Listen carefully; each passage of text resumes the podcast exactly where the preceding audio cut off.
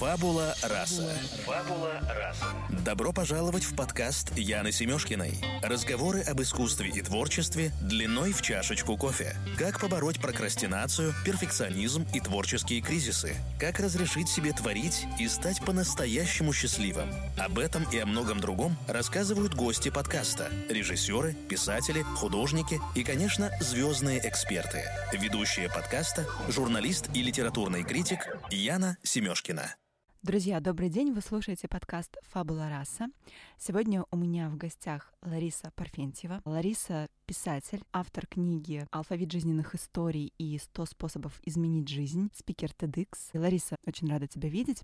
Мы начинаем по традиции с Блица. Это пять коротких вопросов, на которые ты отвечаешь, не задумываясь. Готова? Да, привет. В чем твоя суперсила? Моя суперсила в том, что я умею вовремя остановиться. Фраза жизненный девиз, которая тебя вдохновляет, двигает вперед. Фраза Шекспира «Есть много вещей на свете друг Горацио, что и не снились нашим мудрецам». Какими бы тремя словами ты себя описала? Жизнерадостная, дерзкая, красивая. Три качества, которые ты ценишь в людях больше остальных. Честность, смелость и жизнелюбие. Как ты понимаешь счастье? Счастье — это свобода быть собой, здоровье близких и мои книжки. Отлично, блиц закончен, и мы переходим к беседе. А, Лариса, ты начала свой путь очень давно и очень рано. Вообще, на самом деле, твой а, путь — это такой путь осознанного человека, который очень рано начал писать. Вот ты говоришь, что в 7 лет был первый опыт, да, потом с 13 лет ты начала публиковаться, с 16 лет зарабатывать на текстах, а потом, да, после этого было поступление на журфак МГУ, после журфака ты пошла работать на ТВ. А как так получилось? Почему ты в какой-то момент решила, что ты будешь тележурналистом? Да, ты правильно сказала, я с 7 лет начала писать, и это можно, наверное, сравнить с тем, как ты в 18 лет встречаешь любовь всей своей жизни, вы живете до конца жизни вместе. Но мне всегда говорили, что на творчестве невозможно заработать, поэтому, когда я уже переехала в Москву, и когда мне было там 18, 20, 23, 25, мне очень сильно захотелось как-то экспериментировать, потому что я была в журналистике, но мне понимал, я понимала, что мне этого мало. Мне этого мало, мало, мало, мало. Я работала для газет, для журналов, как селебрити-интервьюер, как кастинг-директор. И в какой-то момент просто мне предложили работу на телеке. Мне показалось, что это хорошая идея. Это был канал Муз-ТВ, да? А, смотри, вот а, я зафиксировала такую точку в твоей карьере. Тебе 25 лет, ты работаешь на Муз-ТВ, более того, ты работаешь с Ксенией Собчак в программе «Топ-модель по-русски», а, ты берешь а, интервью, там, начиная от Аллы Пугачевой, заканчивая Киану Ривзом, и вот что-то происходит, да, потому что ты в какой-то момент говоришь «стоп», все бросаешь, уезжаешь домой в Уфу. А что произошло? Ты была вообще на, на абсолютном взлете, да? Ты успешная выпускница журфака МГУ. Там Москва тебе покорилась. Ты работаешь с Собчак. А, знаешь, произошло то, что описывают в дешевых бульварных романчиках. Это то, что за внешне красивой жизнью может скрываться просто отсутствие счастья, да, как какое-то вот ощущение того, что ты не туда идешь. И к тому моменту, к 25 годам, я уже несколько лет работала на телеке. Я была кастинг-директором, и мы ездили там по разным-разным городам. Я брала десятки, тысячи, тысячи, наверное, интервью у разных девушек, да, мы их отсматривали для проекта. И с одной стороны, я, я поняла, что я просто переполнилась этими историями, потому что там были такие истории. Не зря телевизионные психологи называют тех, кто участвует в реалити-проектах, больнуши. Там очень много было таких очень больных историй, и практически каждый раз там, когда мы возвращались с кастингов, когда я приходила в свой гостиничный номер, мне хотелось э, помыться и плакать, потому что э, я понимала, что я увидела изнанку жизни, изнанку жизни в маленьких городах, что происходит. Большие, большие проблемы с отцами там у девчонок, какие-то изнасилования, какие-то, ну, то есть э, то, на что они шли для того, чтобы заработать деньги. Ну, то есть меня это так сильно перекрывало. И в какой-то момент э, к концу третьего сезона, когда мы отснялись в Майами, я просто помню в последний день съемок в Майами, я, это называется жаловаться на высоком уровне, я, значит, лежу в бассейне в Майами рядом с яхтой и понимаю, что я тотально несчастлива, что мне нужно просто остановиться. Я к тому моменту очень сильно набрала в весе, и вот э, мой любимый случай, да, о котором я рассказывала на TEDx, в там, 2013 году я ехала в метро, и мне уступила место бабушка, и э, это было очень неприятно, потому что когда тебе уступает место бабушка в метро, с этим нужно что-то делать определенно уже. И поэтому я буквально на следующий день собрала вещи и вернул свой родной город в Уфу. Я думала, что мой отпуск продлится пару месяцев, а, я снова вернусь в Москву, снова буду работать на телеке.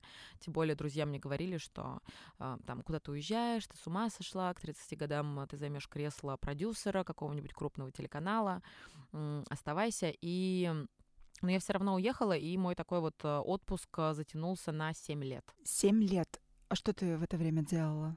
И сколько из них ты провела в Уфе? Два года? Нет, я в Уфе Вообще, чисто технически, я сейчас живу между Уфой и Москвой. Ну, то есть я месяц там, месяц здесь. Но активно я в Москве, наверное, последний год только. А так практически, ну, не практически без вылаза, но э, все мои вещи лежат в Уфе.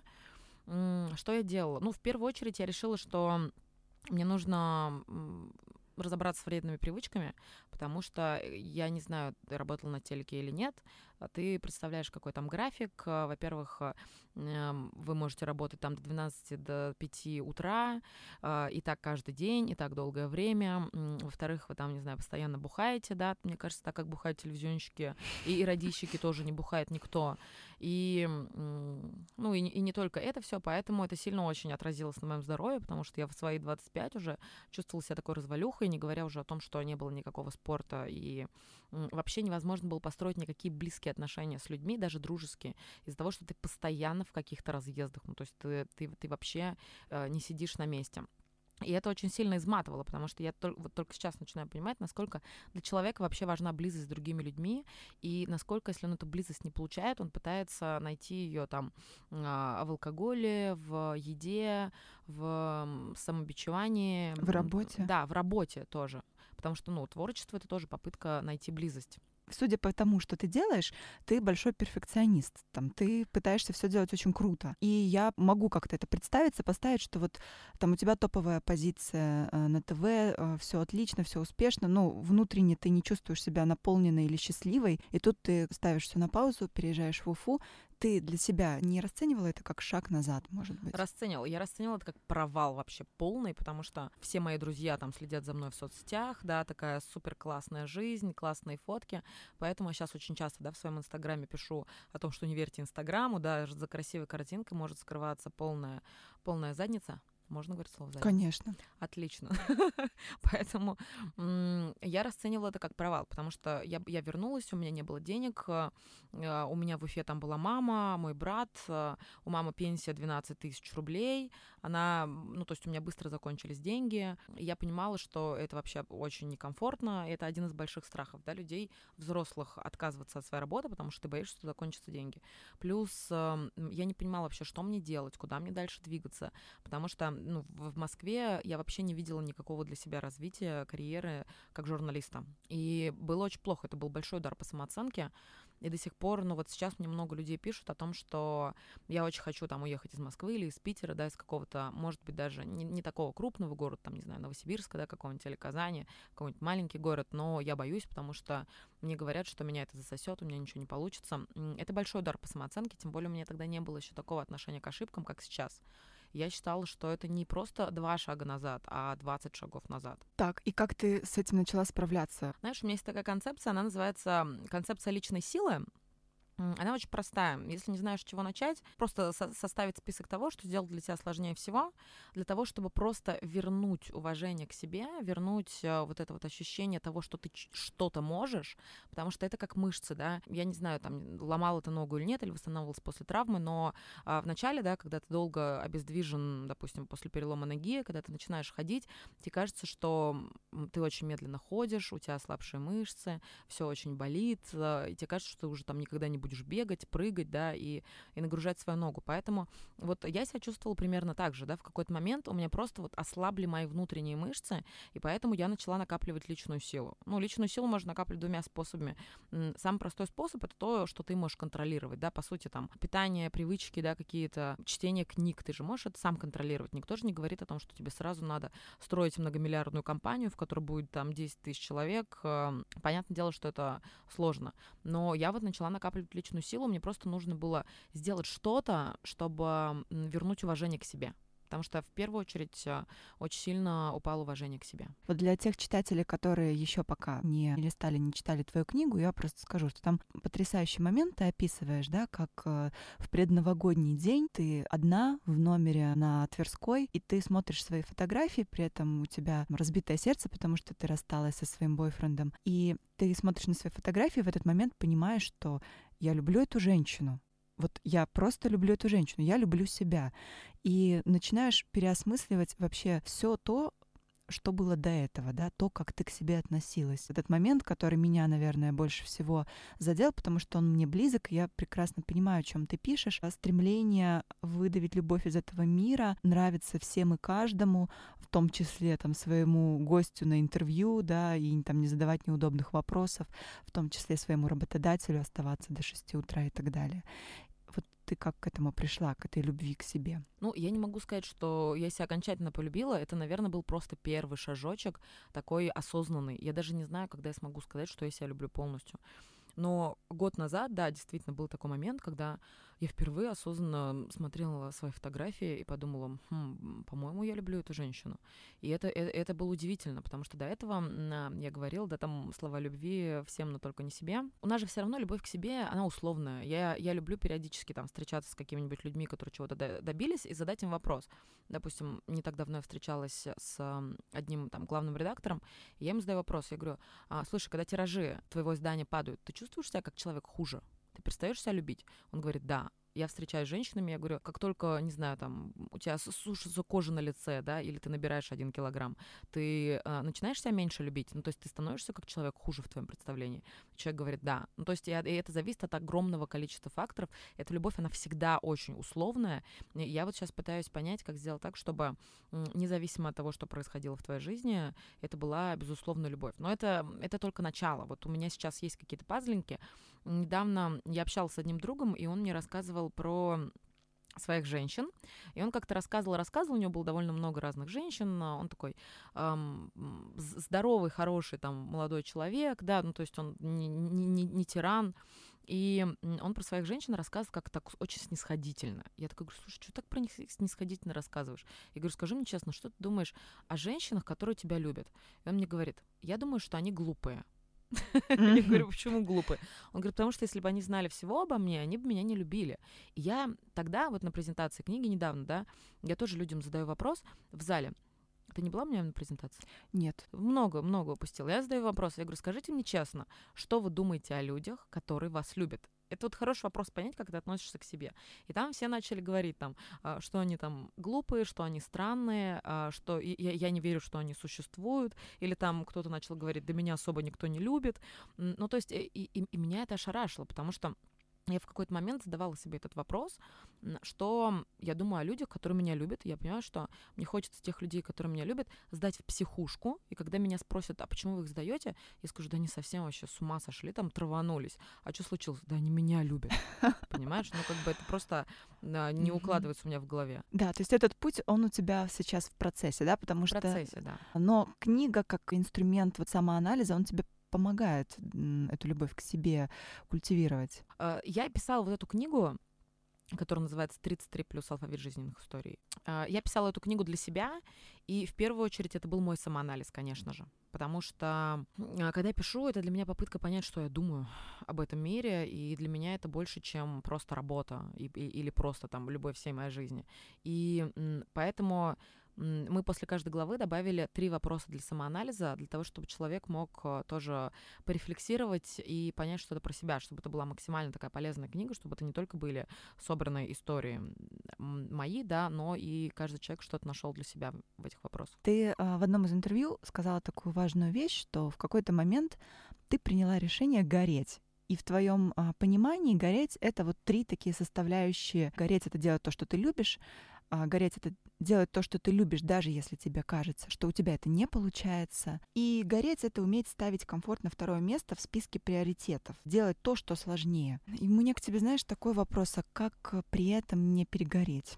позволять себе отдыхать. Я недавно обнаружила такую странную вещь в людях, да, им кажется, что если они ничего не делают, то они как будто бы и не существуют. Им нужно оправдывать свое существование какими-то действиями, постоянными действиями. А вот, кстати, вот в этом же интервью ты говоришь, что у нас вообще-то есть только два пути. Это либо развитие, либо деградация. Вот третьего не дано. Нет, я думаю, что отдых э, это в сторону развития все-таки, потому что отдых э, это про любовь к себе, и это про то, чтобы а, остановиться и выгрузить информацию. Я вот эм, недавно только поняла, что есть там два типа, да, работы с информацией, загрузка и выгрузка. И, по сути, там, не знаю, книги, тренинги, какое-то обучение, видео, это же все загрузка информации, mm-hmm. очень важно ее выгружать. И поэтому вот когда ты останавливаешься, это, это не остановка в развитии, это хорошая история для того, чтобы выгрузить информацию. Как ты восполняешь энергию? Может быть, у тебя есть какой-то список дел, ты четко для себя знаешь, вот, э, вот это меня наполняет, вот это меня опустошает. Во-первых, надо выключить телефон, конечно же. Вот у меня с этим большие сложности, но я иногда позволяю себе там на сутки выключать телефон. А, второе — это спорт. Ничего такого, наверное, восхитительного и нового я не скажу. Третье — баня. Как говорит жена моего брата, человек должен потеть. И это происходит либо в спорте, либо в бане, либо в сексе. Вот, наверное, такой простой и легкий способ без задействования третьих лиц это баня. Поэтому баня. Что еще? Ну и люди, конечно, тоже. Все-таки я недавно поняла, что разговоры с моими подружками, хотя часто это считается, да, там чем-то может быть токсичным, какие-то сплетни, вот, а это то, что меня расслабляет очень сильно. Энергообмен а, с людьми для тебя очень важен, да? Да. Причем они могут быть не обязательно, все говорят про правильное окружение, правильное окружение. Я вот недавно тоже только поняла, что я иногда расслабляюсь в разговоре с очень глупыми людьми.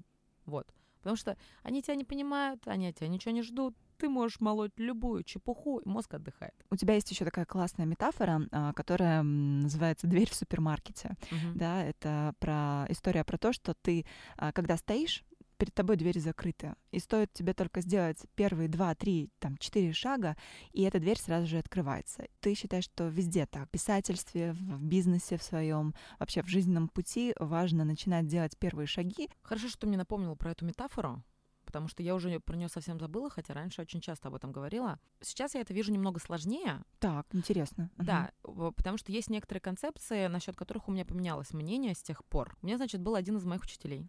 И он в какой-то момент э, перестал есть мясо. Я на него насмотрелась и тоже перестал есть мясо.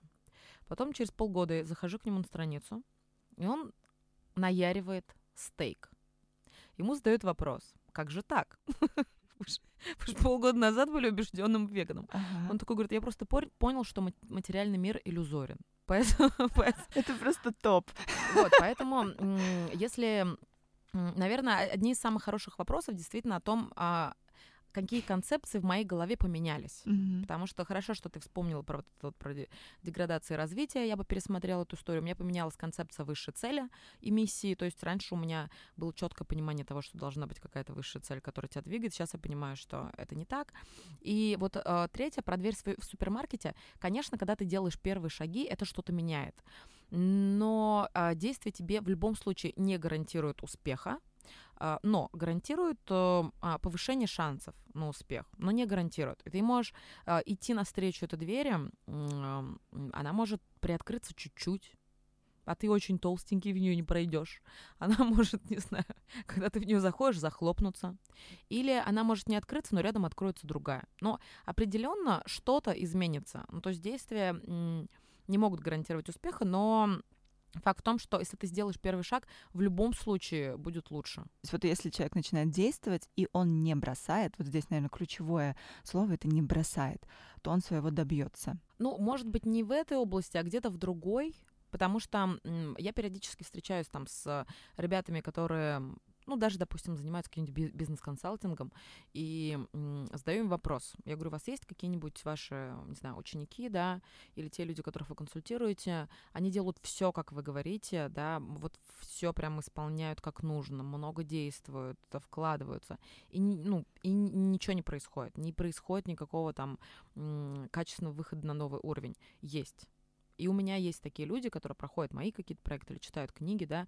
Я понимаю, что у некоторых людей для, для некоторых вещей просто нужно время, И когда это время придет, непонятно. Даже вот если взять меня, это вот к вопросу о том, а что ты думаешь о своих мечтах, когда они исполнятся. Когда мне было лет 13 я думала, что у меня в 21 будет куча книг, э, мировое признание и так далее. И, но если посмотреть на то, сколько прошло времени, когда я начала писать активно, а я пишу активно с 7 лет, вот прям исписывая тетради, да, до того момента, пока вышла моя первая книга и стала бестселлером, прошло 22 года это много или мало? А если человек начал в 25, и он слушает, как все вокруг ему говорят, что давай-давай, у тебя все будет, тебе нужно 5 лет, у тебя к 30 все будет хорошо, а может быть и нет. Может быть у него будет э, через 22 года в 47. А где, знаешь, вот эта граница между лошадь сдохла, слезь с нее и никогда не бросает, до цели дойдет только тот, кто не будет переставать идти? Ну, смотри, тут надо делить э, очень четко по сферам, потому что если мы говорим про призвание, да, это одна история. Если мы говорим про про,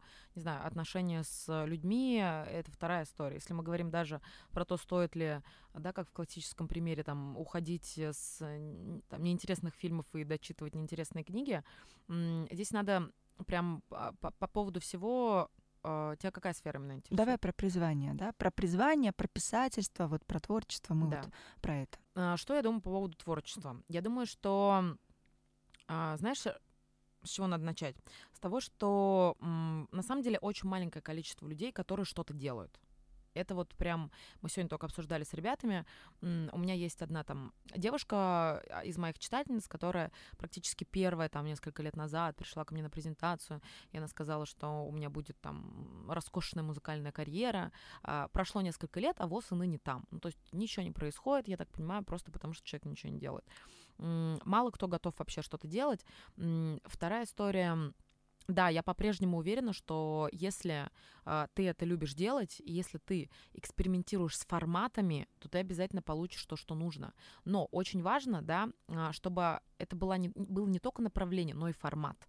Потому что, опять-таки, да, вот журналистика, те же самые интервью, это тоже работа с текстами, да, не знаю, хокко — это тоже работа с текстами, книжки — это работа с текстами, а, писать гороскопы, астропрог... ну, там, астропрогнозы, а, статьи о диетах — это все работа с текстами. По сути, и телек, и радио — это все работа с текстами, но это миллион разных форматов. Очень важно экспериментировать с форматами. И не забывать о том, что ты можешь придумать свой формат. Если, если я там задам тебе вопрос, сколько ты знаешь творческих проектов, которые тебя вдохновили, вряд ли ты назовешь их очень много потому что по факту никому ничего не надо, никто ничего не делает, и никто не готов выбирать. Вот это вот самое главное. Никто не готов выбирать сейчас. Выбирать из э, вот этих самых разных сфер, которые перед нами открываются, да, ты сейчас имеешь да. в виду? Всем нравится ходить и искать. Брать ответственность никто не любит. Ты сейчас говоришь про то, что выбрать и довести до конца. Да. Ну, плюс, смотри, здесь очень важно еще, кроме формата, а, регулярность, да. А, если мы говорим о том, как определить, что это за дело, то это то дело, которое дает тебе максимальное количество энергии. Это мне очень нравится формулировать вопрос так, после каких дел ты слышишь аплодисменты, ну вот действительно, да, внутренне. Потом очень важно еще разделять сомнения в себе и сомнения в продукте, потому что я всегда сомневаюсь в себе, но там, когда я смотрю на свои тексты, я понимаю, что да, это круто. Вот, я ребятам говорю, слушайте, сомневайтесь в себе сколько угодно, бичуйте себя, называйте себя ничтожеством, главное, делайте все дело твоей жизни это то дело, которое дает тебе ресурсное состояние, дает тебе энергию вне зависимости а, от результата. Хорошо, вот давай скажем больше про именно текст. Тебе всегда комфортно писать? Да, мне всегда комфортно писать. Почему я сравниваю писательство с э, любовью всей своей жизни? Потому что и почему я решила выбрать писательство окончательно, вот в 25 лет, когда вернулась да, домой в Уфу, потому что я поняла, что это то, к чему я все время возвращаюсь. Ну, то есть я независимо от того, а, где я работаю, кем я работаю, я постоянно что-то пишу в стол, даже если это два часа ночи, и я дико хочу спать, я все равно сяду и напишу. А, я всегда, даже когда я работала на топ-модели, я написала целую книгу о закулисье того, как это все происходило. Эта книга там вызвала просто фурор, мне не, не разрешили ее публиковать, потому что там много было таких историй которые прям а, могли повлиять как-то на репутацию людей, которые со мной работали. И у меня неоконченных книг было огромное количество. И даже когда я приехала в Уфу, я начала писать книгу. И тогда у меня была невзаимная любовь такая очень болезненная, еще вдобавок ко всему. И я начала писать книгу, которая называлась «Я такая дура». Угу. И вот и я ее тоже дописала. То есть у меня этих книг недописанных было огромное количество. Мне кажется, вообще первый гость э, в этой студии, кто говорит, мне всегда комфортно писать. Знаешь, если ты, посл... если ты э, почитаешь первую или вторую книгу, я там пишу о том, что мы, мы встретились с одним э, гениальным монтажером, и он мне сказал, я ненавижу монтировать. Я сказал, я ненавижу писать. И мы друг друга поняли. Потому что это всегда на грани. Ну, то есть мне, когда сейчас задают вопрос, э, тяжело ли писать, я говорю, писать не тяжело, писать ужасно. Тяжело работать в угольной шахте, а писать это ужасно. Потому что если говорить о том, что, ну, то есть, хочу ли я писать всегда? Ну, я практически, да, там, всегда хочу писать, но при этом, э, во-первых, это очень тяжело, у тебя постоянно болит спина, да, ты, вот, ты постоянно варишься в своих мыслях, э, твои мысли тебе кажутся уникальными, когда они ложатся на бумагу, выясняется, что это там сапоги в смятку, да, потом ты не знаешь, как это сделать по структуре, как это сделать по формату, потом ты не знаешь, как это продвинуть, в какой форме это сделать, потом у тебя все равно есть рефлексия, зайдет или не зайдет, да, ну, то есть это прям, если говорить о том, что тяжело ли писать, нет, это ужасно. А что такое хороший текст, по-твоему? Хороший текст а, — это текст, а, в первую очередь, а, от которого ты сам кайфанул, и в который ты вложил какую-то эмоцию, такую очень мощную. Для меня все-таки а вот хороший текст. Я делю тексты на эм, энергетические, эмоциональные и такие механистические. Механистические — это просто, когда ты пишешь что-то ради того, чтобы написать. Эмоциональные — это вот прям про эмоцию, а энергетические — те, которые наполняют тебя энергией, да, какой-то. Вот, э, ну, как бы механистический текст мы сразу убираем, а остается два, два выше, две высшие истории — это энергетические, эмоциональные тексты. Вот, поэтому ты должен либо человек все равно, который прочитал твой текст, ты ему должен через этот текст передать состояние, вот это вот особое состояние. И покупают же не тексты, покупают состояние, опять-таки. Чем отличается эмоциональный текст от энергетического? Их тяжело разделить прям очень сильно, но эмоциональный, он может вызвать любую эмоцию. Он может вызвать в том числе там гнев, злость, раздражение, да, это может быть какой-то провокационный текст, а энергетический это просто ну, текст, который тебя вот чем-то заряжает и наполняет. То есть, по сути, он тоже вызывает эмоцию, но эмоцию скорее, не знаю, восхищение, восторга, вот какую-то такое со знаком плюс.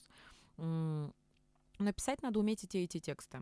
А ты спрашивал, как это происходит. Ну, если говорить о каких-то приемах прям конкретных, самое главное, самое главное две вещи. Первое, я всегда записываю те идеи, которые приходят мне в голову тут же. Если у меня есть возможность э, сразу написать хотя бы 2-3 абзаца, я это делаю всегда, mm-hmm. потому что идеи умеют мстить как мне кажется, и если ты их вовремя не э, хватаешь за хвост, то они потом тебя отомстят. Плюс это может быть даже ночью, перед тем, как я засыпаю, или в разговоре с кем-то, да, я понимаю, что мне пришла в голову какая-то идея, я всегда прерву разговор с человеком и скажу, извини, мне надо записать, потому что я понимаю, что это идея, которая может потом изменить жизни, да, там сотен тысяч человек, э, и мне нужно это записать.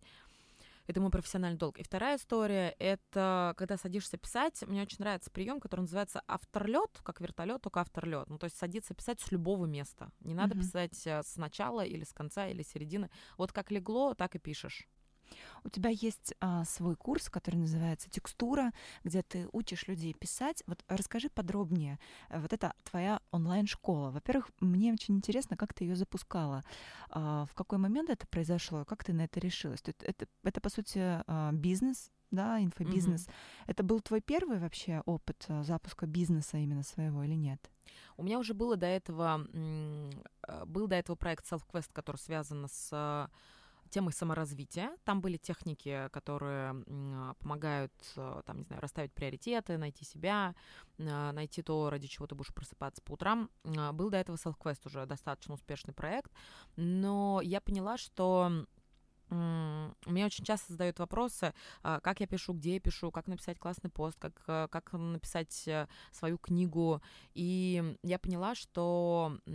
А, я в какой-то момент начала просто складировать какие-то техники писательские эм, к себе в заметки и обнаружила в какой-то момент, что у меня просто там больше сотни заметок накопилось, и там огромное количество всякой разной информации о том, как писать заголовки, с чего начать текст, как зацепить читателя с первого предложения, да, как рассказывать истории, как действительно писать эмоциональные тексты, как продавать в этих текстах. И мне захотелось сделать какой-то проект, потому что меня эта информация просто разрывала. И поэтому, ну вот, для, появилась текстура, и для меня эта онлайн-школа, она очень важна тем, что я не только учу людей писать, но там очень много побочных э, таких эффектов, да, в виде того, что человек э, начинает лучше узнавать себя, человек может эм, а, наладить отношения с другими людьми, потому что а, он, он приземляется на волну творчества на 21 день. Вот в прошлом сезоне у нас даже была одна девушка, которая не разговаривала 25 лет со своим отцом, и нужно было написать там определенный текст а, на тему, и а, она вот а, созвонила с этим отцом, который живет в другой стране, и она просто там со слезами рассказывала в нашем закрытом чате, как это все происходило. И, ну, это действительно то, чем я горжусь, потому что у нас очень много разных кейсов. Самая там молодая молодая участница было 10 лет, а, которая проходила ее звали, звали Амелия. Самой взрослой участнице было 70 лет, и м, проходили люди, там, это и домохозяйки, и какие-то известные пиарщики, там, и, и мэры городов, и какие-то компании крупные. М, ну, то есть, и, и я понимаю, что это проходил даже человек, который находится в местах не столь отдаленных, Угу. Вот, э, да. Это и... такое возможно, ничего себе. Такое возможно, да. Мне просили сильно это не афишировать.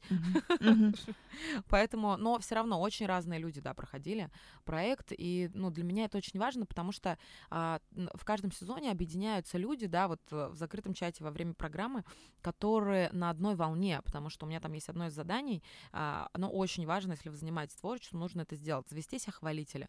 То есть, а, если когда вначале ты не уверен в себе, у мозга должна выработаться такая такая история, что я пишу, меня хвалят. Поэтому я вот э, в начале курса говорю, заведите себя хвалителя. И многие люди там же прям в закрытом чате находят себя хвалителей. И задача этого хвалителя в течение 21 дня просто тупо тебя хвалить, говорить, ты гениален, а, это феерично, это прекрасно, ничего лучше не читала. Ругать нельзя, ругаю я. Поэтому, если тебя хвалит 21 день определенный человек, конечно, ты к нему привязываешься. Поэтому для меня текстура, ну, это такая прям вселенная, в которой не только учу там людей писать, э, вдохновляющие продающие, продающие тексты, да, энергетические, эмоциональные, но и раскрывать себя, выражать себя через э, тексты и, ну вот, познакомиться с людьми, которые с тобой на одной волне. И я всерьез считаю, что иногда э, писать сексы это даже приятнее, чем заниматься сексом. А мой вопрос скорее про то, как ты это все сама делала. Когда появился первый проект э, SelfQuest, у меня не было никого, у меня была одна девочка, которая меня читала, и она сказала, я тебя читаю, если тебе нужна моя помощь, я могу тебе помочь бесплатно. И я не знала, выстрелит этот проект или не выстрелит. Я сказала, давай, я тебе не обещаю никаких денег, но если они будут, ты не пожалеешь, что ты оказалась со мной. Потом э, этот проект в итоге выстрелил. Буквально через полгода появилась текстура. Я тоже не знала, выстрелит проект или нет. Я взяла просто двух ребят, да, там на какую-то супер минимальную ставку. Я тоже сказала, слушайте, ребята, я не знаю, выстрелит проект или нет. Если деньги будут, вот, вы не пожалеете. Изначально вот э, самое сложное — это собраться, потому что когда ты в начале пути, ты еще не знаешь, э, у тебя сработает что-то или не сработает, у тебя нет ресурсов ни временных, ни денежных, да, там, ни, ни энергетических для того, чтобы это все делать, но мне кажется, здесь самое главное, вот как Мюнхгаузен, да, просто вот каким-то образом найти 2-3 недели для того, чтобы убрать вообще всю эту работу нафиг, понять, что вот э, ты там для себя сейчас важнее всего, не знаю, занять у кого-то денег, э, уехать в Казань, потому что я уехала тогда в Казань, и я закрылась на три недели в квартире, там ничего не было, кроме просто белого ватмана, на котором э, я расписывала эти уроки. Ну и для меня это было, это был все равно такой вопрос жизни и смерти, да, у нас часто считается, что вопрос жизни и смерти это вот э, когда человек по-настоящему умирает, но мне кажется, вот у тебя сейчас, э, если ты в таком же состоянии, да, в, каком в котором я сейчас, это тоже то, что можно назвать вопросом жизни и смерти, к этому надо максимально вообще серьезно отнестись. Я знаю, у меня была тоже одна знакомая в похожем состоянии, и ее услышала ее близкая подруга, ну, это было лет 13 назад, она ей там дала, подарила просто 30 тысяч, э, ну, на тот момент это было, может быть, как сейчас, там, 100, и она сказала, слушай, езжай отдохнуть. И вот та девушка, она на эти 30 тысяч уехала на Гоа, и она там была тоже 2-3 недели, и она вернулась с другим человеком. Она тоже работала в Москве, и когда она вернулась в Гоа, она собрала вещи и уехала в Пермь к маме. Вот, и она потом в Перми тоже там собирала себя, у нее была похожая история. И сейчас она снова вернулась в Москву. Часто люди сталкиваются с такими проблемами и да. доводят себя до такого предельного ресурсного состояния. Предельного, да. Ты как считаешь, есть в этом какая-то московская сила? Это тот город, куда ты приезжаешь и попадаешь, может быть, в эту воронку определенную, да, которая тебя до этого состояния доводит. Или на самом деле ты сам себя до этого состояния доводишь, да, потому что в Москве много людей, и, и не все в итоге оказываются вот э, на таком пределе. Я сейчас все-таки склоняюсь к мысли, что доводит Москва. Но вот э, ремарка, да, а, каждый город хорош для своих вещей, потому что вот в Уфе было хорошо сидеть и писать книжки, потому что когда, когда я приезжаю в Москву, меня вот эта круговерть, она снова уносит, да, а, ты каждый день с кем-нибудь встречаешься, и у тебя формируется такой синдром, который в Америке называют фома, Fear of missing out, короче говоря, это переводится как боязнь что-то упустить. Ну, то есть ощущение того, что ты постоянно что-то упускаешь. Mm-hmm. Какие-то интересные события, каких-то интересных людей, какие-то интересные тусовки. Мне кажется, это прям проблема и трагедия, потому что э, многие люди, те, которые даже работали со мной на телеке тогда, да, и они там работали редакторами, и у них не было денег, они жили от зарплаты до зарплаты, вот э, прошло много лет, э, они по-прежнему живут так же, и они не могут из этого вырваться, потому что это все равно наркотик, это, это как, э, не знаю, это как алкоголизм для меня, ну, то есть это какая-то такая вредная привычка, когда ты подсаживаешься на эту иглу не настоящей настоящей близости, иглу, не настоящей мишуры, не настоящего интереса какого-то, и, и не можешь с нее слезть. Плюс, э, что в Москве, что в Нью-Йорке, люди говорят, что это города одиноких людей. Мне кажется, это чертовски правда. Слушай, ну про города это хороший вопрос. Потому что в Москве все сделано для того, чтобы люди не видели, не слышали, не понимали друг друга. Ты как с этим справляешься? Ты просто уезжаешь?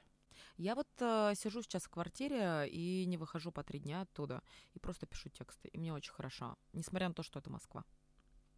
Друзья, а, за отзыв об этом выпуске подкаста мы подарим вам а, книгу, а, которую Лариса вот уже в этой студии подписала с большой теплотой. Я прочла книгу, и это вот как раз, мне кажется, то, о чем ты сегодня говорила. Это вот тот самый энергетический текст, который тебя наполняет ресурсом, теплотой, и создается впечатление, что там мы с тобой знакомы уже много лет. Поэтому, друзья, я вам очень рекомендую эту книгу к прочтению. Конечно, мы с Ларисой будем очень рады отзывам об этом выпуске подкаста. Спасибо тебе, Лариса, за этот разговор. Друзья, услышимся с вами через неделю. Пока. Пока.